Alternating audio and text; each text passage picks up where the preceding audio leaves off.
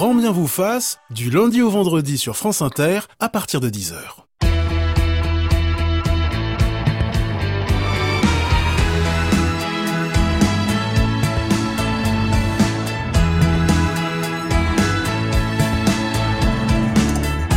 Bonjour à tous, soyez les bienvenus en direct ou en podcast. Il y a quelques jours, en milieu d'après-midi, j'ai mesuré les décibels à la sortie du métro La Chapelle à Paris à l'aide d'une application sur mon smartphone. Une mesure d'amateur, certes, mais qui frappe les tympans entre 90 et 100 décibels. Désigné coupable, le vrombissement des camions, des bus, des automobiles, les klaxons assourdissants, le passage incessant du métro aérien, la foule bruyante. Tout au long de la journée, nous subissons un fracas incessant, assommé par des bruits supérieurs à 60-70 décibels. C'est d'ailleurs le seuil des perturbations intellectuelles et physiques. L'excès de bruit agit comme un pivert qui nous tape sur le système avec un impact majeur sur notre psychisme, notre état de fatigue, notre santé cardiovasculaire, notre niveau de stress, nos sécrétions hormonales. Nous verrons ce matin pourquoi le silence sous toutes ses formes fait du bien à notre cerveau, favorise notre créativité et notre sérénité. Comment s'accorder des moments de silence dans un monde bruyant Pourquoi taire notre brouhaha mental est fondamental pour retrouver notre équilibre? Bref, le silence est d'or et il peut enrichir notre vie. Pour nous éclairer ce matin, le chercheur en neurosciences Michel Le Van Cuen et le sociologue Rémi Oudguiri et bien sûr, comme tous les mardis, Marie-Laure Sunshine de Femme Actuelle. Racontez-nous les effets du bruit sur votre morale et votre santé. Comment faites-vous pour cultiver le silence? 01 45 24 7000 sans oublier l'appli France Inter et la page Facebook de Grand Bien vous fasse. Bonjour Christophe André. Bonjour Ali Réveil. Forcément inspiré par notre thème du jour. Ah oui, oui c'est un beau thème et qui me permettra de vous parler de méditation, de poésie, de puceron, de jet ski et de pousser un grand cri à propos de la disparition du silence, bien sûr. À tout à l'heure. Bienvenue dans Grand Bien vous fasse, la vie quotidienne mode d'emploi. France Inter. Grand Bien vous fasse. Ali Réveil. Bienvenue à nos invités. Bonjour Michel Le Van Cuen. Bonjour Ali. Vous êtes chercheur en neurosciences à l'INSERM et vous publiez un ouvrage passionnant chez Flammarion, Cerveau et silence. Bonjour Rémi Oudguiri. Bonjour. Vous êtes sociologue. Déconnectez-vous. Comment rester soi-même à l'heure de la connexion généralisée? Reparé en poche chez euh, Arlia. Alors, le Robert nous dit que le silence, c'est à la fois le fait de ne pas parler, le fait de ne pas s'exprimer, de ne pas divulguer ce qui est secret, mais c'est également l'absence de bruit, d'agitation. C'est le synonyme de calme et de paix. Quelle est votre définition subjective du silence, Michel de Van Cuen Bon, la définition est difficile parce que le, le silence est quelque chose de relationnel. Il faut toujours quelqu'un quelqu'un qui écoute le silence pour le définir. Donc c'est une notion difficile à définir, mais d'après moi, il y, a, un silence qui est plus extérieur, c'est-à-dire l'absence de bruit, l'absence de nuisance sonore. C'est le silence qu'on trouve par exemple dans, la nature. Mais il existe aussi un silence qui est plus intérieur. C'est ces moments de déconnexion pendant lesquels on on fait taire un peu la petite voix dans notre tête qui nous dit toujours de faire plus, de faire mieux. De, on diminue un peu le bruit de fond de nos propres pensées. Et donc, c'est des moments, euh, d'après moi, formidables de la rêverie et aussi de la méditation. Rémi Guéry, votre définition du silence? Je dirais que c'est effectivement le silence intérieur, c'est-à-dire celui qui peut vivre au milieu du bruit. C'est-à-dire qu'on peut être totalement silencieux dans, un, dans une situation d'agitation. Personne ne voit que vous êtes silencieux, mais à l'intérieur, vous êtes vraiment vous-même. Christophe André euh, ben moi, je dirais que le silence, évidemment, n'existe pas, le silence absolu, mais que ce que nous cherchons tous, ce sont des, euh, des moments de calme. Euh, parce que je crois qu'à l'intérieur de nos têtes, le vrai silence, il est compliqué à obtenir, mais on peut avoir des pensées apaisées. À l'extérieur, on peut avoir des silences, comme disait Michel Van Cuyen, des silences dans la nature, mais ce silence de la nature, ce sont des bruits tendres à nos oreilles, ce sont des bruits apaisants, et c'est ça dont nous rêvons tous finalement. Michel Van Cuyen, il existe différentes sortes de silence, silence acoustique, attentionnel, visuel, méditatif oui, donc il y a des, des plusieurs formes de, de silence euh, différents. Donc le, le silence euh, auditif euh, est celui, euh, d'après moi, qui est la, la, base un peu de, de, l'ensemble des autres. C'est-à-dire qu'il faut être en situation un peu de calme extérieur pour pouvoir, d'une certaine manière, développer un silence intérieur. Mais donc effectivement, il y a des multiples formes de silence. D'après moi, il y a aussi des formes que, par exemple, j'appelle le silence corporel, c'est-à-dire l'immobilité, le fait de pas agir. Il y a des silences qui sont le silence des yeux, c'est-à-dire de simplement fermer les yeux. Donc il y a des multiples formes de silence qui sont liés d'une certaine manière à un arrêt d'un sens particulier. Donc le silence auditif est un des silences qui existent. Alors ce livre, euh, Cerveau et silence, est né dans des circonstances graves. Un jour, vous êtes victime d'un accident cérébral vasculaire, un AVC. C'est le point de départ d'une vaste réflexion sur le silence. Oui, c'est pas un AVC, c'est une euh, paralysie de Bell. Mhm. Donc c'est beaucoup moins grave. Et donc euh, euh, donc un matin, je me suis réveillé avec euh, une paralysie faciale, mhm. faciale qui faisait que donc je suis allé très rapidement à l'hôpital et ils ont pronostiqué en fait une une maladie donc de type de Bell. Donc il s'agit d'une affection du nerf facial qui entraîne la paralysie de la moitié du du visage. Donc donc j'ai dû m'arrêter totalement. J'étais confronté bien malgré moi au, au, au silence et donc donc c'était une période assez difficile pour, moi, mais de manière paradoxale, euh, même si au départ c'était une situation un peu difficile, euh, euh, ce silence, cet arrêt m'a en fait beaucoup aidé pour pendant ma convalescence. Donc j'ai essayé de comprendre effectivement les mécanismes, qu'est-ce qui a agi en moi pendant ces, phases. Et en tant que bon scientifique, j'ai essayé d'analyser un peu ces différentes formes de silence et les effets bénéfiques du silence. De quelle façon le silence vous a guéri de, des séquelles de cet accident? Oui, il y a des multiples formes. Euh, déjà, une, euh, un silence acoustique, c'est-à-dire le fait d'être euh, un peu sortir de, de, de Paris. Donc Paris, c'est une des villes les plus bruyantes du, monde, il faut, il faut le rappeler. elle se classe dans un classement en neuvième position mondiale après Pékin et, et, Mexico, et en deuxième position européenne après Barcelone. Donc c'est une ville extrêmement bruyante. et donc effectivement, je suis sorti de Paris et je me suis, je me suis reposé et j'ai essayé effectivement de, de faire silence. Alors au cours de votre enquête, vous avez découvert les formidables bienfaits du silence physique et, et mental sur notre santé. Il existe des preuves scientifiques de cette euh, intuition de bon sens? Oui, déjà au niveau du silence euh, auditif. Donc euh, les effets des nuisances sonores sont quelque chose qui est, avéré. Donc euh, vous en avez parlé tout à l'heure, le, niveau de bruit se, mesure en décibels. Entre, 0, c'est le, bruit que fait un désert, donc on n'entend rien du tout. À 100 décibels, c'est le bruit d'une discothèque. Donc à partir de 85 décibels, on parle de seuil de risque. 80 décibels, seuil, seuil du danger. Et donc si on est confronté à ces hauts niveaux de bruit, eh bien le premier risque, c'est de la détérioration de l'oreille, de, de l'audition. Donc ça, c'est quelque chose qui est totalement avéré. Euh, donc ça commence par, euh, si on est soumis à des niveaux de forts niveaux de bruit, ça commence par des acouphènes, ensuite une fatigue auditive, une, augmentation du seuil de l'audibilité, et après une perte euh, définitive de l'audition. Et donc d'après l'OMS, donc l'organisme mondial de, la, de la santé, il y a à peu près 11% des Parisiens qui sont soumis à des niveaux de bruit qui sont au-delà des normes réglementaires. Donc vous en avez parlé tout à l'heure, c'est 68 décibels en moyenne par, par jour. Donc euh, on est confronté à ce niveau de bruit et donc il y a des risques déjà pour l'oreille. Mais il y a d'autres risques que sur l'oreille. Tout à fait. C'est-à-dire que des risques, euh, donc des bruits plus petits peuvent également agresser l'organisme.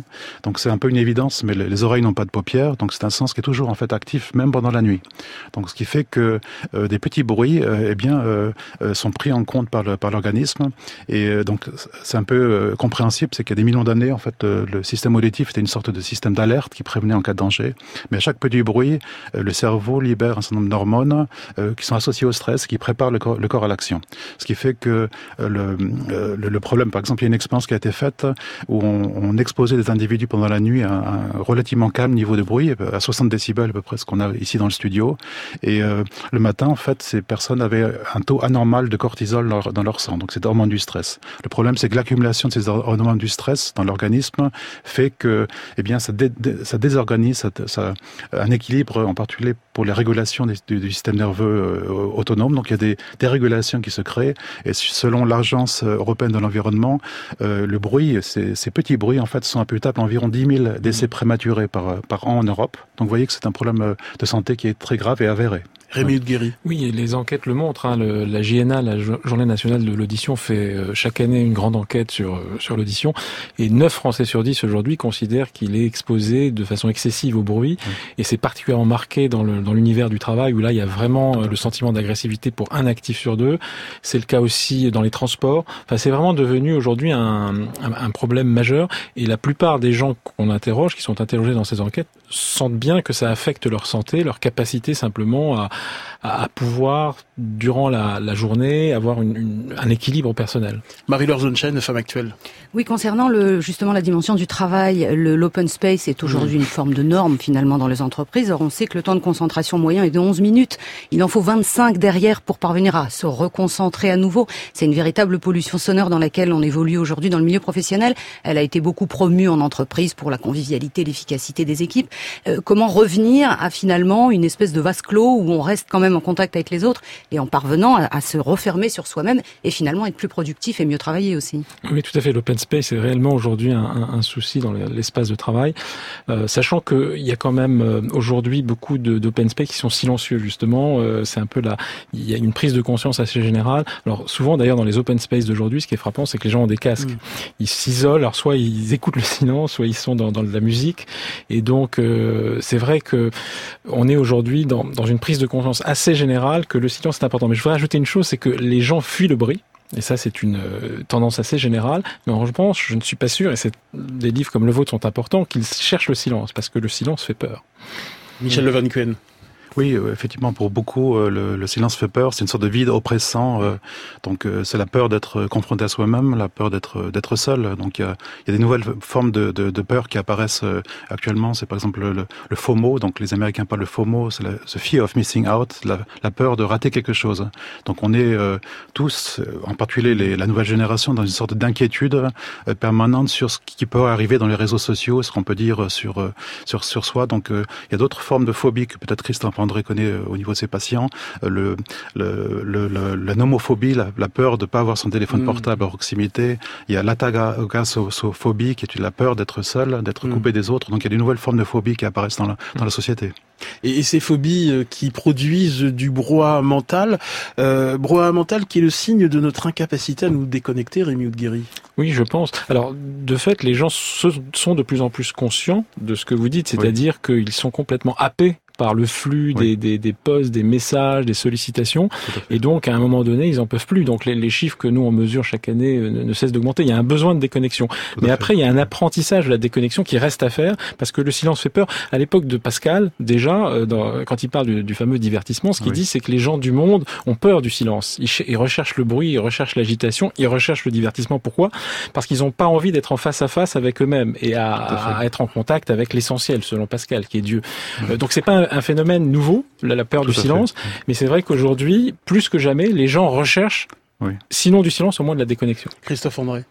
Oui, oui, oui, on a des patients effectivement en psychiatrie, notamment les patients qui souffrent d'attaques de panique, pour lesquels le silence et toutes les formes de silence, celles dont parle Michel Van Cuyenne, c'est-à-dire euh, le calme finalement, tous les moments où nous ne sommes pas en train de parler à quelqu'un, d'écouter des infos, de la musique, de porter notre attention à l'extérieur de nous-mêmes. Au fond, ce silence les renvoie eux-mêmes.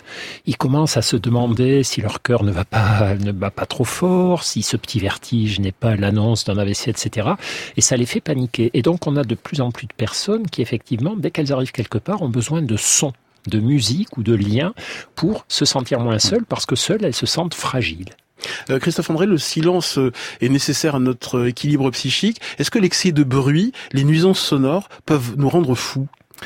Alors fou, euh, dans le sens commun évidemment. Bah, ça, ça, augmente le, le, le, bruit est un stresseur, c'est un stresseur classique d'ailleurs, et donc ça augmente le niveau de stress. Et, et, plus vous augmentez le niveau de stress de quelqu'un, plus vous le rendez intolérant à la frustration, agressif, euh, irritable par tout ce qui se passe autour de lui, et plus surtout alors vous perturbez sa santé. Hein. Vraiment, c'est le bruit est un destructeur de nos équilibres intérieurs en termes de santé.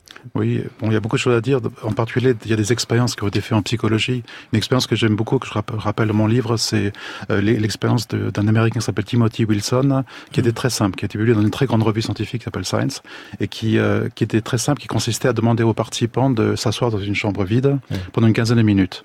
Donc ils n'avaient pas la possibilité d'avoir leur, téléphone, pas la possibilité d'écouter de la musique. Et les, les, chercheurs ont mis simplement un petit appareil qui permettait de s'administrer à soi-même des stimulations électriques. Donc sans danger, mais ça fait un peu mal.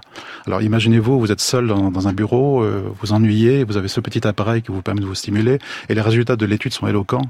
Euh, 67% des hommes et 25% des, des, des femmes euh, s'administrent à soi-même mmh. des stimulations électriques juste pour passer le temps. Donc ils préfèrent finalement un peu souffrir qu'être confrontés au silence. Donc c'est, mmh. ça montre d'une certaine manière cette euh, addiction euh, qu'on a par rapport à l'action, l'addiction par rapport à cette stimulation, et, et donc, euh, donc je pense que c'est important effectivement de savoir faire silence de temps en temps. Et vous, Marie-Laure vous préférez être confronté au silence ou vous faire un peu souffrir. Bah, les chiffres sont éloquents, j'ai rien à ajouter, Ali, franchement.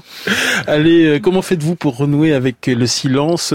Comment faites-vous pour vous déconnecter? 01 45 24 7000 euh, À la préparation de cette émission, Alexia Rivière et Alexia Lacour, avec l'aide de Nicolas Beauve, à la réalisation, David Le Prince.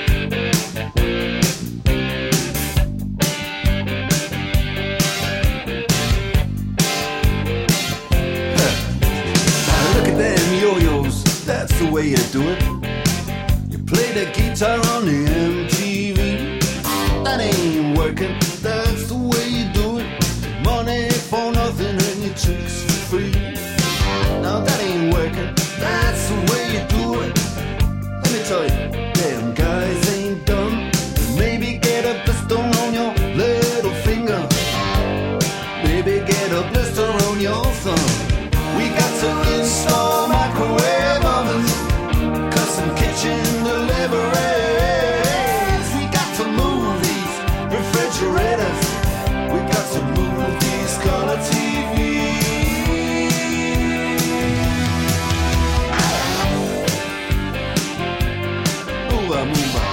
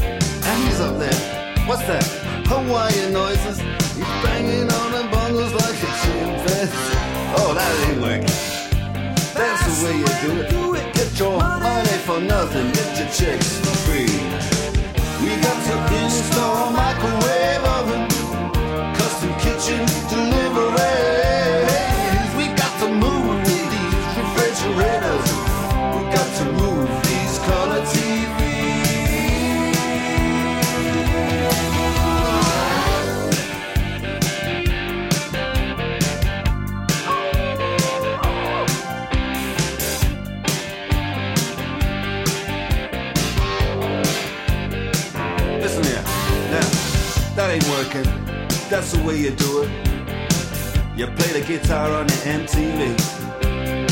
That ain't working. That's the way you do it. Money for nothing and your chicks for free. Money for nothing.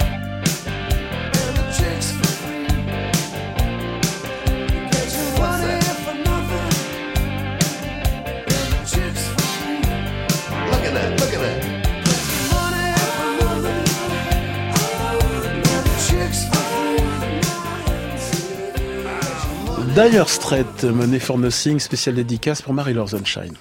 Il ne faut pas croire que la parole serve jamais aux communications véritables entre les êtres. Grand bien vous fasse N'est-ce pas le silence qui détermine et qui fixe la saveur de l'amour? Sur France Inter. 10h25 et on s'intéresse ce matin au silence qui fait du bien à notre cerveau, à notre corps, à notre morale. Comment faites-vous pour renouer avec le silence? 01 45 24 7000. Bonjour Jérôme, bienvenue. Bonjour, Alors, euh, d'où appelez-vous d'abord, mon cher Jérôme? J'appelle de Rennes. Très bien. Alors, euh, vous, vous avez inventé un concept euh, assez original. Oui, euh, original et en même temps euh, finalement pas si euh, original que ça parce que je- j'ai créé un concept de retraite laïque Mhm, en silence. Euh, je dis que c'est origine, je dis que c'est pas si original que ça parce que ça existe euh, depuis bien longtemps dans dans plein de confessions euh, euh, religieuses euh, qui ont l'habitude et la coutume d'accueillir les gens en silence. Euh, et moi, j'ai eu l'occasion de faire mes premières expériences avec le silence dans le cadre de retraites euh, comme ça, de retraites religieuses, euh, catholiques en l'occurrence, dans une magnifique abbaye. Euh, certes, mais n'étant pas catholique moi-même, je ne me suis pas complètement reconnu dans l'encadrement et l'accueil qu'il y avait, qu'il y avait sur ces lieux-là. C'est donc grâce quand même au bienfait malgré tout de ce que j'ai vécu pendant ces temps d'introspection, ces temps de retrait, ces temps de déconnexion des autres et, et du monde. Euh, ces temps-là ont été tellement bienfaisants pour moi au moment où je les ai vécus. C'était un peu dans, dans une furie professionnelle euh, que ben, j'ai continué à les faire malgré tout, mais toujours avec la frustration de euh, de ne pas trouver un espace laïque qui, qui ne propose pas d'enseignement ou de vision euh, liée à une foi ou à une religion. Euh, et donc au bout d'un moment, je me suis dit, ben tiens, mais cette idée-là, euh, si c'était toi qui la mettais au service, euh, au service d'autres gens qui peut-être comme toi ont envie de vivre l'expérience du silence, et beaucoup de gens dans le milieu de l'entreprise dans, lequel je vis me disaient, oui, ça me parle ce que tu fais, mais euh, je me vois pas aller dans une abbaye, je me vois pas écouter un discours euh, religieux, je me vois pas aller à des messes, je me vois pas m'asseoir euh, en tailleur dans un dans un ashram ou au Mm. temple zazen. Donc j'ai créé euh, voilà ce concept que j'ai appelé le point de chute avec un jeu de mots sur euh, sur chute C H U T bien sûr Mm.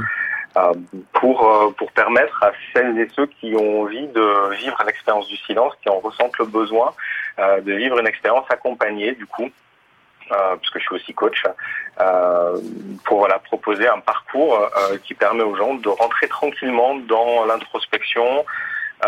J'entendais tout à l'heure, vous parliez effectivement de ce que ça peut stresser les gens, dans l'idée de se retrouver face à eux-mêmes dans le silence. Donc on accompagne l'expérience pour que les gens puissent se laisser aller plus sereinement possible dans cette expérience de ressourcement. Belle initiative, hein, euh, Christophe André. Que ce Oui, point de oui. chute à Rennes. C'est mignon, point de chute. Mais c'est vrai que c'est ce qu'on recherche un peu aussi dans les retraites de méditation de pleine conscience, qui sont des retraites laïques, où on apprend à méditer, où il y a des journées en silence. Donc c'est une très très bonne initiative. Moi, ça me fait penser à ce problème plus global de notre société, qui est le problème de la pléthore. Et nous sommes dans une société de pléthore, où il y a trop d'objets, trop de nourriture, trop de bruit, trop de sons, trop d'informations. Et du coup, on comprend bien qu'il faut jeûner. Et donc, il y a une vogue des jeûnes alimentaires qui font du bien à la santé. Et le silence, finalement, les cures de silence sont des jeûnes cérébraux par rapport au bruit. Quand on se, on se, on s'allège de ces hyper sollicitations, de cette pléthore, et ça nous fait le plus grand bien. Euh, Rémi Guéry, euh, sociologue, je rappelle que vous avez publié euh, Déconnectez-vous. Oui, ce qui est intéressant, c'est qu'au XVIIe siècle, on faisait des retraites spirituelles où on jeûnait, on, on faisait des cures de silence, on priait. Et l'enjeu, c'était de retrouver l'essentiel, c'est-à-dire le contact direct avec Dieu. Et aujourd'hui, c'est autre chose, en fait, que l'on cherche dans nos, dans nos sociétés, en tout cas en France, beaucoup plus laïques. Les gens cherchent à se déconnecter pour certains probablement pour retrouver l'essentiel qui est Dieu, mais pour bien d'autres personnes, c'est se retrouver eux-mêmes en fait, parce que le silence qu'il permet, c'est de, de re- rassembler les morceaux de ce moi que nous avons tous, mais qui est un peu fragmenté par la pléthore dont, dont parle Christophe André. C'est-à-dire qu'il y a tellement de choses, tellement de d'informations, tellement de, de sollicitations via les réseaux sociaux qu'à un moment donné, les gens se sentent perdus. Donc le silence, c'est la, la, la- l'étape, la première étape pour essayer de rassembler, de se récupérer. Michel Levancuen rappelle que vous êtes chercheur en neurosciences et l'auteur de Cerveau et silence. Donc, euh, bon, on vit dans ce qu'on pourrait appeler une économie de l'attention, c'est-à-dire euh, un marché de l'attention. Donc, en fait, l'objectif beaucoup de, de, de- de- d'entreprises dans le numérique, c'est de capter au maximum notre, notre attention. C'est, ça le problème fondamental d'après moi. Il faut se rappeler la phrase de Patrick Lelay en 2014, je crois, 2004, euh, euh, euh, patron de TF1, qui disait que ce qu'on vend à Coca-Cola, c'est du temps de cerveau disponible. Et on est un peu dans cette situation-là, dans laquelle en fait on vit dans une sorte de bruit de fond numérique euh, permanent qui expose nos cerveaux à, à la- une sorte de bombardement de, de stimulation, de, d'information, de distraction, et donc à haute dose, sans qu'on s'en rende vraiment compte, euh, ça épuise notre cerveau. Ça et ça fait euh, perturbe, ça perturbe notre attention. Donc euh, effectivement, il faut des cures, cures de dé- détox un tout petit peu euh, numérique pour pouvoir retrouver une certaine manière, effectivement. Merci beaucoup Jérôme de nous avoir rappelé. Question de Marie-Laure Sunshine de Femme Actuelle. Oui, concernant les, les bienfaits du silence, euh, j'allais dire comme un moteur de voiture qui est en surchauffe et qu'on coupe, euh, parvenir à ce silence, euh, quels sont les bénéfices sur le corps, sur l'organisme et comment on les perçoit Mm. finalement? Oui, donc il y a une multiples formes de, de, de bénéfices. Il y a un premier bénéfice, c'est sur ce qu'on on pourrait appeler la physiologie du système nerveux autonome. Alors, le cerveau, en fait, a des grandes racines qui sont dans votre corps et qui qui sont en fait, euh, ça permet de réguler les fonctions vitales, qui sont par exemple le rythme cardiaque, la respiration, la digestion, la tension des, muscles lisses, ceux qui tapissent votre tube digestif. Et donc, ce grand arbre, d'une certaine manière, qui pénètre dans votre corps, en fait, a deux grandes branches. D'un côté, vous avez le système euh, sympathique, et de l'autre côté, vous avez le système parasympathique. Donc, c'est une sorte d'accélérateur et de, frein physiologique qui, alors, si vous êtes euh, stressé, en colère, ou alors, eh bien, c'est le système sympathique qui se met en route et déverse dans votre corps un certain nombre d'hormones pour vous préparer à l'action. Si c'est au contraire des moments de calme, c'est l'autre système qui se met en place, le système parasympathique, qui euh, libère une sorte de cocktail d'hormones réconfortantes. Euh, et donc, il y a un nerf en particulier qui est très important dans le, système euh, parasympathique, c'est le nerf vague. Donc, c'est un nerf qui passe par le, par le cou, qui va vers le cœur, vers le poumon, vers l'abdomen. Et c'est un nerf qui, lorsqu'il est stimulé, tout de suite, ça ralentit le cœur et ça ralentit la respiration. Donc le problème un peu lorsque vous êtes euh, confronté à un niveau de un stress permanent, un stress chronique et aussi sous l'effet de rémunération anxieuse, en fait il y a une sorte de déséquilibre de ces deux systèmes qui se met, met en place et le système sympathique devient dominant et déverse de manière continuelle en fait des hormones du stress dans votre organisme. Et donc comment quel est l'antidote un peu euh, à une certaine manière essayer de, de nouveau réguler un peu ces, ces, ces deux systèmes, c'est simplement de, de, de, respirer calmement par oui, exemple. La respiration. La respiration. Expliquez-nous la respiration adéquate pour parvenir à ce silence corporel. Donc la respiration, c'est finalement la seule fonction vitale sur laquelle on peut euh, agir volontairement. Donc on peut tranquillement euh, ralentir sa respiration. Et si on, a, on arrive à, à, peu près à peu près vers les six cycles par euh, par minute, donc 5 secondes en inspirant, 5 secondes en expirant, eh bien vous allez très rapidement observer que votre battement cardiaque se ralentit, vous respirez plus plus plus lentement. Et ça c'est l'effet de ce nerf vague qui qui, qui apparaît. Donc, ce qui est très intéressant, c'est pendant ces moments de, de respiration, en particulier abdominale, si vous respirez par le par le ventre, eh bien, le cœur a une activité très particulière qu'on appelle la cohérence cardiaque. Mmh. Alors, les, les médecins préfèrent appeler ça la, une arythmie sinusale respiratoire. donc, c'est un terme un peu barbare qui signifie que lorsque vous inspirez, le cœur accélère un tout petit peu, et lorsque vous expirez, le cœur se ralentit. Et ces ralentissements sont très importants et, et montrent le bon fonctionnement du système nerveux parasympathique. Et donc, euh, lorsque vous respirez tranquillement, euh, ce cœur, le cœur a, a, une activité qui est particulière, elle se synchronise avec beaucoup d'autres systèmes physiologiques, avec la respiration, avec les activités cérébrales, et ça met un état de, effectivement de, de régénération corporelle. Inspirer 5 secondes, expirer 5 secondes, et on essaye de le faire, euh, allez, 3 4 fois ouais. par jour? Oui, en fait, euh, un, un, chercheur italien qui s'appelle Luciano Bernardi euh, de l'université de Pavia a montré que simplement deux minutes d'une respiration calme vous permettent déjà de ralentir les battements cardiaques. Donc c'est très rapide, c'est un effet qui est pratiquement, pratiquement immédiat. Et de parvenir à, à un silence corporel. Voilà, exactement. Donc c'est un, un, silence du, du corps, c'est l'immobilité qui vous permet d'une certaine manière de restaurer un peu de ces fonctions vitales qui sont un peu si importantes. Christophe André. Oui, oui, oui. C'est vrai que ça paraît déconcertant que quelque chose d'aussi simple que plusieurs fois par jour s'arrêter pour respirer en pleine conscience, oui. deux, trois minutes, suivre ses mouvements respiratoires, parce qu'on a montré que même suis observer sa respiration avait tendance à la ralentir et à synchroniser tout ça. C'est déconcertant que ça puisse être aussi efficace. Et pourtant, et pourtant, ça l'est tout simplement parce qu'on se euh, déconnecte, on se met à l'écart, on se pose, on se met au calme, on pacifie son corps, et les effets sont beaucoup plus puissants qu'on ne peut l'imaginer. Euh, Rémi Guéry. Moi, je pense que ces pratiques sont en train de se, se développer. On le voit nous dans les statistiques, les, les gens qui pratiquent la méditation.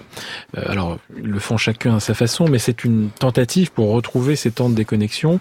Euh, il y a de plus en plus de gens aujourd'hui qui ressentent ce besoin de, de, de, faire un pas de côté. Le problème, c'est qu'évidemment, euh, la plupart des gens sont pris dans un dans un flux permanent. Alors, il y a eu une loi sur la déconnexion qui est passée il y a il y a deux ans. Euh, elle n'est pas vraiment, il n'y a pas encore de mesures vraiment objectives de, de ce qui se passe. Mais en tout cas, c'est un premier pas vers la sensibilisation. Mais je pense encore une fois qu'il y a un apprentissage qui est très important aujourd'hui. Euh, regardez le rapport au, au, téléphone portable. Il y a encore quelques années, on entendait, enfin, il y avait du bruit qui était lié à ça. Maintenant, quand vous prenez les transports, vous n'entendez plus personne parce que tout le monde est plutôt sur des sur de la communication écrite. Mais ça ne veut pas dire qu'il y a les gens font silence. Ils sont silencieux en apparence, mais à l'intérieur, il y a un vacarme. Il y a ce qu'on pourrait appeler un vacarme intérieur.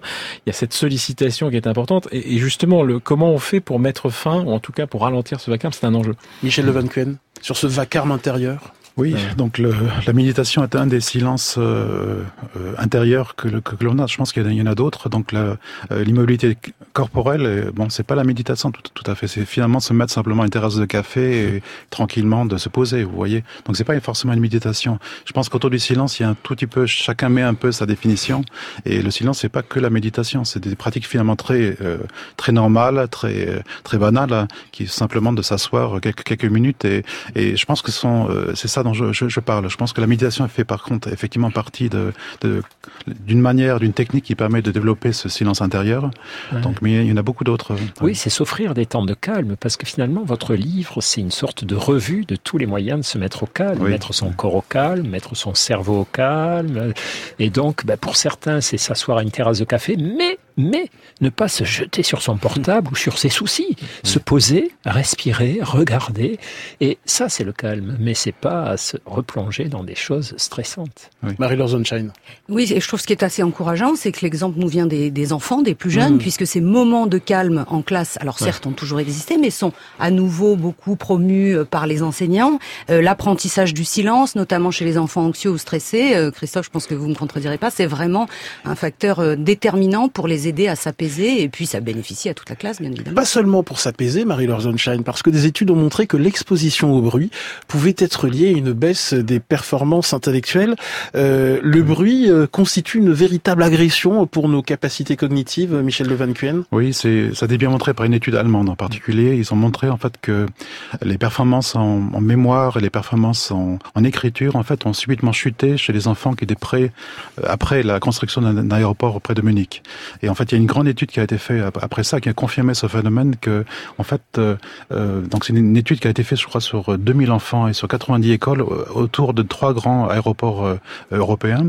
Ils ont montré en fait qu'il y a une corrélation entre les performances scolaires et puis le ce haut niveau de bruit. Il y a aussi une euh, augmentation de la dyslexie près de, des grands aéroports. Donc ça veut dire qu'effectivement, euh, au-delà de- au-delà des, nuisances dont on a parlé sur euh, pour l'oreille, pour euh, effectivement ce, ce calme intérieur, il y a aussi effectivement des nuisances vraiment euh, cognitives qui peuvent être euh, par le bruit en fait. Et, et Audrey Anne nous dit sur notre page Facebook, euh, travailler dans une école où les endroits résonnent et sont mal insonorisés, eh ben ça doit se ressentir certainement sur les enfants. Vous confirmez, euh, Michel Le Van Cuen Oui, oui, tout à fait. Je pense que bon, euh, c'est pas un calme permanent. Ça Mm. doit être aussi euh, un silence qui est accepté aussi. C'est pas un silence qui est imposé. On va pas revenir dans les années 30 dans lesquelles on a, on oblige le, le silence à l'école. Il faut que ce soit un silence qui soit accepté.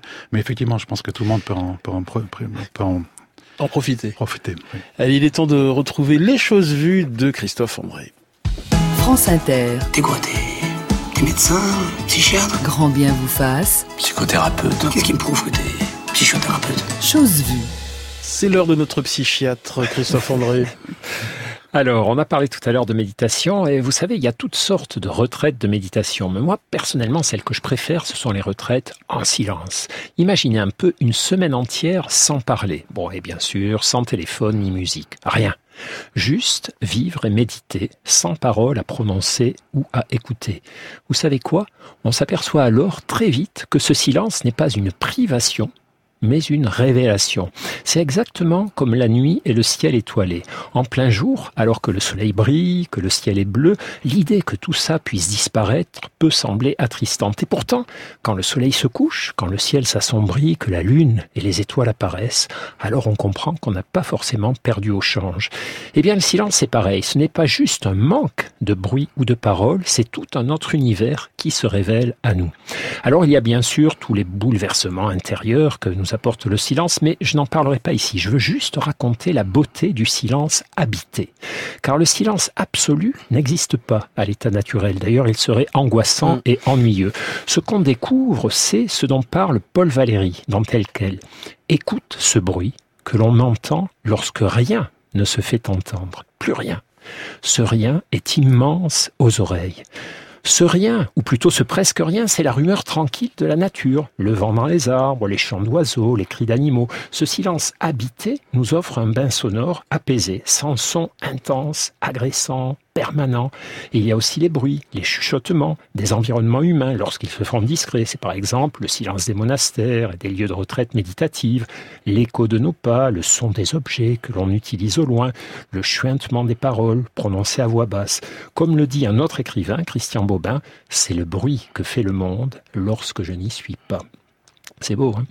D'ailleurs, si l'on cherche bien, on découvre rapidement que tous les poètes du monde l'ont chanté, ce silence. Autrefois je ne savais pas qu'il est des mots qu'on n'entend pas.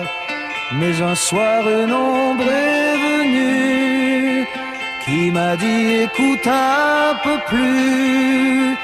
Une voix te parle en mots inconnus. Entends-tu? La voix du silence Vous avez osé, hein, vous avez osé remplacer Simon Garfunkel par Richard Oui, Anthony. bah, c'est Bravo, hein, bravo. La, la- le- la voix du silence euh, chantée par Richard Anthony. On, on le sent tous au fond de nous que c'est bon, que ça nous fait du bien d'écouter le silence. Aujourd'hui, les recherches scientifiques démontrent les bénéfices sur notre cerveau, notre santé de ces temps de calme offerts à nos oreilles et donc à tout notre corps. Mais alors même que l'on redécouvre ses immenses vertus, le silence est aujourd'hui en danger, plus que jamais.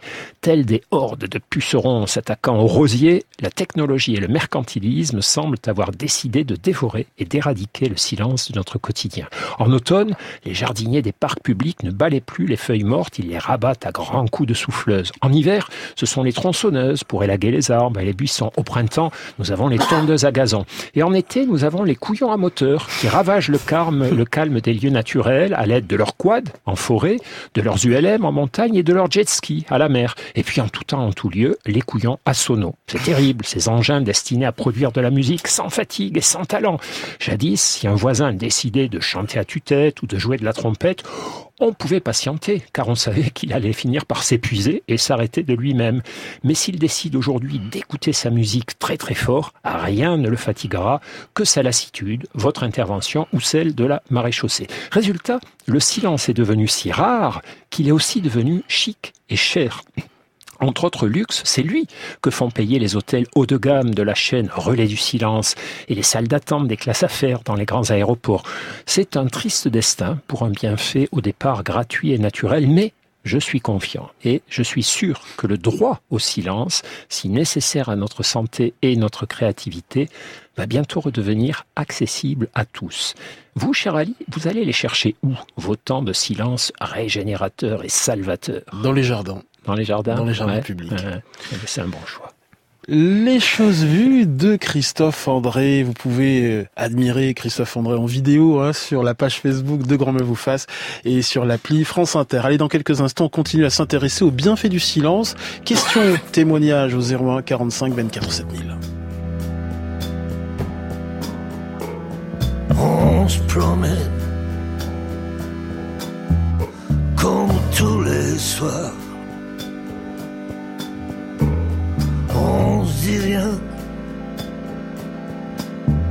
Va de bar en bar.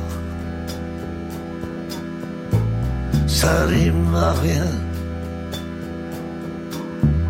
Comme tous les soirs. Je suis seul avec toi. Austin, bonsoir. Spéliade allume la digue. Soirs. Aux couleurs nostalgie. Aux couleurs désespoir. Il nous peint les marées, le ciel et nos regards. Je suis seul avec toi. Austin, bonsoir.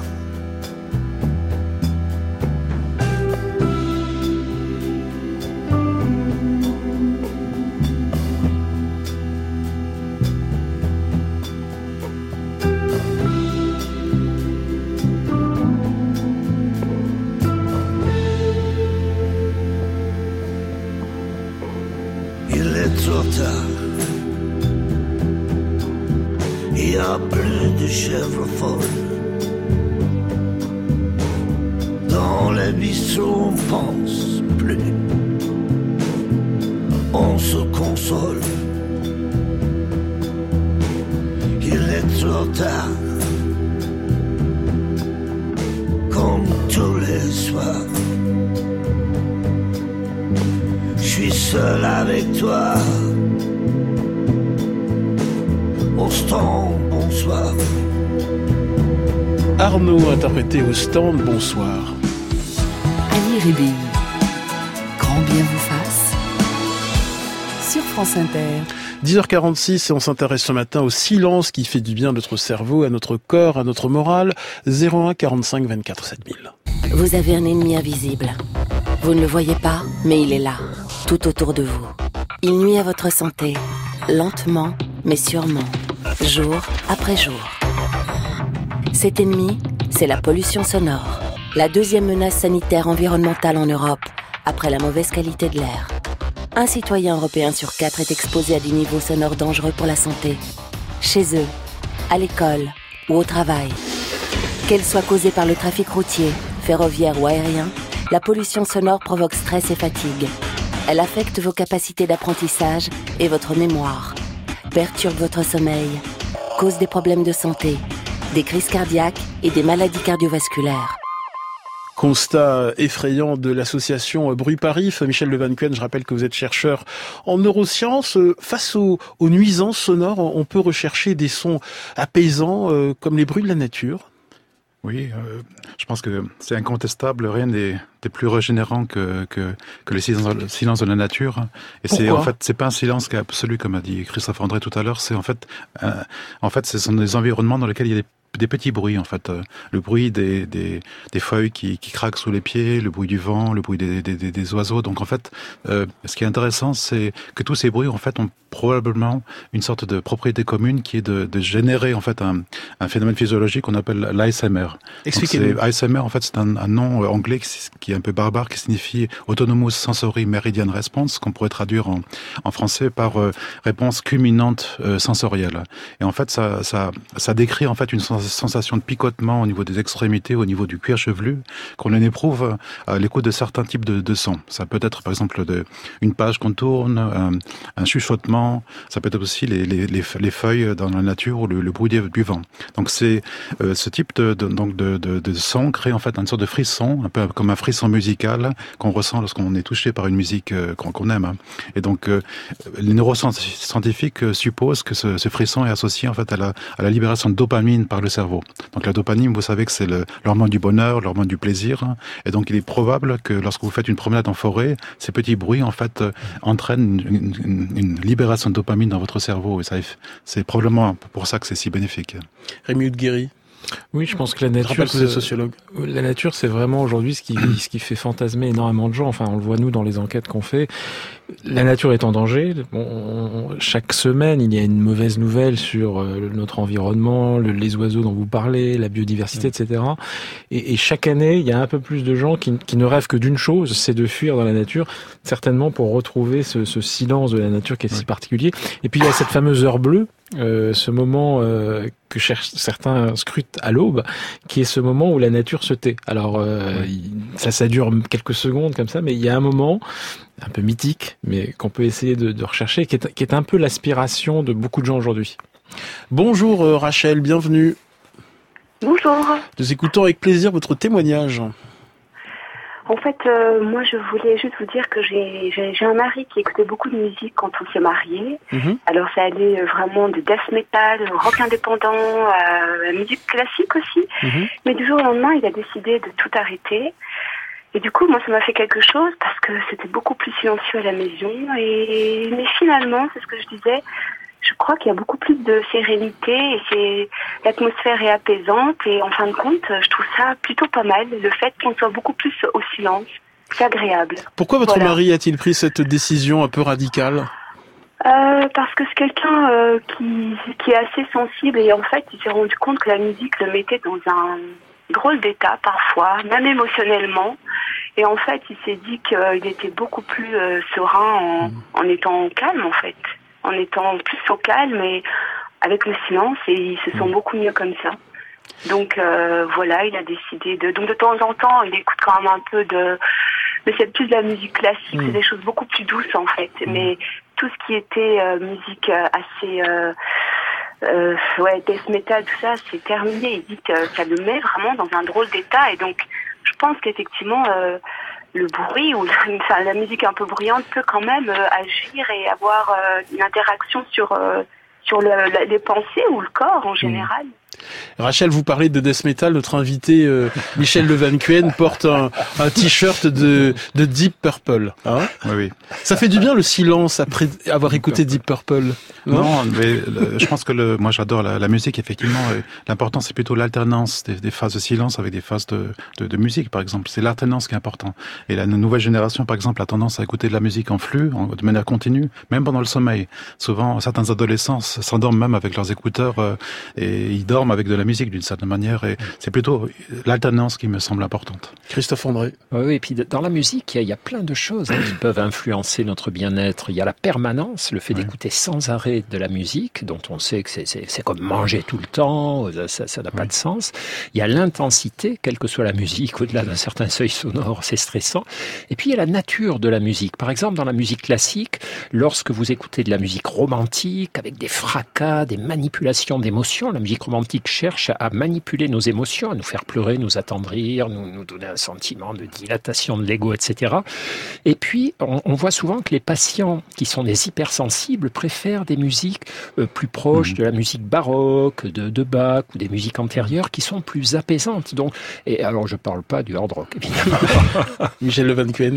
Oui, bon, euh, effectivement, néanmoins, je pense que le, le silence n'est pas une certaine manière euh, contradictoire avec la, la, la musique. C'est euh, et par exemple, les, en laboratoire, on, on voit en fait que euh, deux minutes de silence sont suffisantes pour ralentir le cœur, et c'est pas euh, la musique. C'est-à-dire que le, le silence a quand même des vertus qui sont euh, qui vont au-delà d'une certaine manière, qui sont différentes de, de la musique elle-même. Merci beaucoup Rachel de nous avoir appelé. Alors Michel Le Van Cuen, pourquoi le brouhaha permanent, les nuisances sonores ont un impact très fort sur notre attention? Euh, donc, il y a, donc il y a plusieurs en fait euh, ra- raisons à ça. En fait, Euh, le, le, le, euh, le- une des choses, par exemple, c'est que le, le, le cerveau, d'une certaine manière, euh, a, a du mal à se régénérer pendant ces moments de, de, de distraction. Et une des une manière de se ré- régénérer, de faire des, des, des pauses, c'est par exemple de, euh, de, de laisser le, le cerveau se régénérer. Donc, ça implique un système particulier dans, que je décris dans mon livre. Ah Oui, c'est absolument extraordinaire. Vous parlez de douche neuronale. Expliquez-nous. C'est ça. Donc, euh, en fait, le, le, le cerveau en fait consomme beaucoup de, de, de glucose lorsqu'il est en pleine activité, et en fait, il, euh, euh, cette consommation de glucose crée en fait un certain nombre de, de, résidus que le cerveau doit une certaine manière évacuer, évacuer en- euh, en- ensuite. Donc, et c'était une énigme pour les pour les, les scientifiques parce qu'en fait, le cerveau n'a pas de système lymphatique. Vous savez, le système lymphatique, c'est ce, ce système que vous avez dans votre corps qui permet de drainer d'une certaine manière tous ces détritus liés à l'activité métabolique. Et donc, le cerveau n'a pas de système lymphatique. Donc, c'était une énigme. Et en fait, c'est tout récemment, en 2012, qu'une chercheuse américaine de l'université de Rochester, qui s'appelle Michael Nidagat, a mis en évidence l'existence d'un autre système qu'on appelle le système glymphatique. Alors, c'est un nom bizarre qui signifie... Glymphatique. Lymphatique, qui est lié au fait que c'est un système, c'est un réseau dans le cerveau qui est associé au- à, des cellules particulières qu'on appelle les cellules gliales. Donc, ce sont des cellules qui sont pas des neurones, ce sont des cellules qui sont un peu plus petites et qui sont des cellules de maintien, qui sont aussi des cellules silencieuses, cellules de maintien de, de- de- du, du cerveau. Et ce que cette chercheuse, chercheuse a mis en évidence, c'est que ce réseau, en fait, euh, de cellules gliales, il y a un liquide qui, d'une certaine manière, euh, euh, la circule, le, draine. C'est le liquide céphalorachidien. C'est le seul liquide qui permet, d'une certaine manière, d'enlever ces résidus, d'une certaine manière, au, au cerveau. Et ce qu'elle a observé, ce qui est le, le résultat le plus extraordinaire, d'après moi, c'est que ce système glymphatique, en fait, est activé au moment, au moment des phases de repos. En particulier pendant le sommeil, mais pas seulement dans le sommeil, pendant le sommeil également pendant les moments de calme, eh bien ce système devient très actif. C'est-à-dire que pendant euh, que vous reposez, eh bien le, votre cerveau, d'une certaine manière, prend une douche et cette douche euh, l'enlève, lave le cerveau de ses impur- impuretés, toutes ces toxines qui s'amassent pendant son fonctionnement. C'est une chose extraordinaire qu'on apprend dans votre livre, Michel Le Van Cuen. Rémi Oudguiri, comment on fait pour retrouver euh, une qualité de silence? Quels sont vos conseils pour euh, se déconnecter? Je pense que le meilleur conseil, c'est par rapport au smartphone aujourd'hui, qui est quasiment la plupart des Français sont équipés d'un smartphone. C'est devenu un, un, élément essentiel de notre vie. Je veux dire, combien d'entre nous, si nous perdons notre smartphone, nous, nous, paniquons. Je pense que, y compris ceux qui sont adeptes de la contemplation. Donc, la première chose à faire, c'est dans les moments où on est avec euh, les autres, c'est de le mettre à côté. Quand on dîne, euh, quand on prend un petit déjeuner, quand on est à un moment dans un moment de convivialité, c'est simplement avoir cette discipline de pas. Regarder son smartphone. C'est très simple à faire, mais je dis c'est très simple, en même temps c'est très compliqué parce que faites l'expérience autour de vous. Combien de gens sont tentés pour la raison que vous avez dit tout à l'heure, le faux mot, la peur de manquer quelque chose. De voilà, je pense que c'est la, la, la, première règle. Après, il y a une chose intéressante que vous avez dit tout à l'heure, c'est être à une terrasse de café et s'octroyer un moment de calme. Mais dans les enquêtes, on voit bien que le, la terrasse de café c'est l'un des lieux les plus bruyants. Mais ça veut dire une chose, ça veut dire qu'au au, au cœur du brouhaha, on peut aussi faire silence. C'est pas c'est pas contradictoire parce oui. qu'il y a le silence intérieur, cette capacité à se concentrer à penser à autre chose que ce qui est autour de soi et d'oublier le vacarme. Et ça, c'est une discipline, euh, c'est un apprentissage et je pense que c'est un, pour moi, c'est un, un, élément euh, fondamental aujourd'hui. Beaucoup de gens se laissent complètement euh, absorbés par le bruit et, et, perdent fondamentalement le contact avec eux-mêmes. Michel Levancuen, importance également de ce que vous appelez dans votre livre le silence visuel. Oui, c'est le, le, silence des, des, des yeux, c'est-à-dire simplement de temps en temps euh, fermer les yeux. Euh, c'est une petite pause, euh, une sorte de micro-pause cérébrale que vous pouvez, vous pouvez faire très rapidement. Euh, Dali on l'utilisait par exemple. Expliquez. alors, d'après lui, il a appris cette technique des moines de Tolède, et c'est une technique qui consistait en fait à de temps en temps faire des, des, des pauses, donc se mettre allongé, de fermer un peu les yeux et de garder dans sa main une, une clé. Et au moment où il s'endormait, eh bien la, la, la main s'ouvre et la clé tombe et ça le réveille. Mmh. Donc il faisait comme ça des micro siestes. Euh, en anglais, on appelle ça power nap. Et, et, donc ça lui permettait de, très rapidement de se régénérer. Donc le, fait de s'allonger, de fermer un peu les yeux et de pas dormir, c'est quelque chose qui peut être très régénérant. Pour conclure, le silence est d'or et nous avons des mines d'or à portée de main. Oui, tout à fait. Euh, je pense que le silence doit être intégré dans notre notre vie. Euh, c'est des petites bulles de silence dans le quotidien qu'on doit faire euh, faire apparaître, et ça nous permet de, effectivement de nous faire du, du bien et nous permet de de nous régénérer. Merci beaucoup, Michel Levan Cuyen. Je recommande vivement Cerveau et silence, les clés de la créativité, de la sérénité. C'est publié chez Flammarion. Merci Rémi Oudguiri. Votre livre Déconnectez-vous est publié en poche chez Léa. Merci Marie-Laure Sunshine et Christophe André. Demain, nous rendons hommage au grand philosophe Michel Serres, penseur de notre quotidien, qu'il s'agisse des réseaux numériques ou de l'écologie. Racontez-nous pourquoi Michel Serres a influencé votre vision de la vie au 01 45 24 7000. Nous recevrons deux de ses amis, Sven Ortoli et Martin Legros de Philosophie Magazine.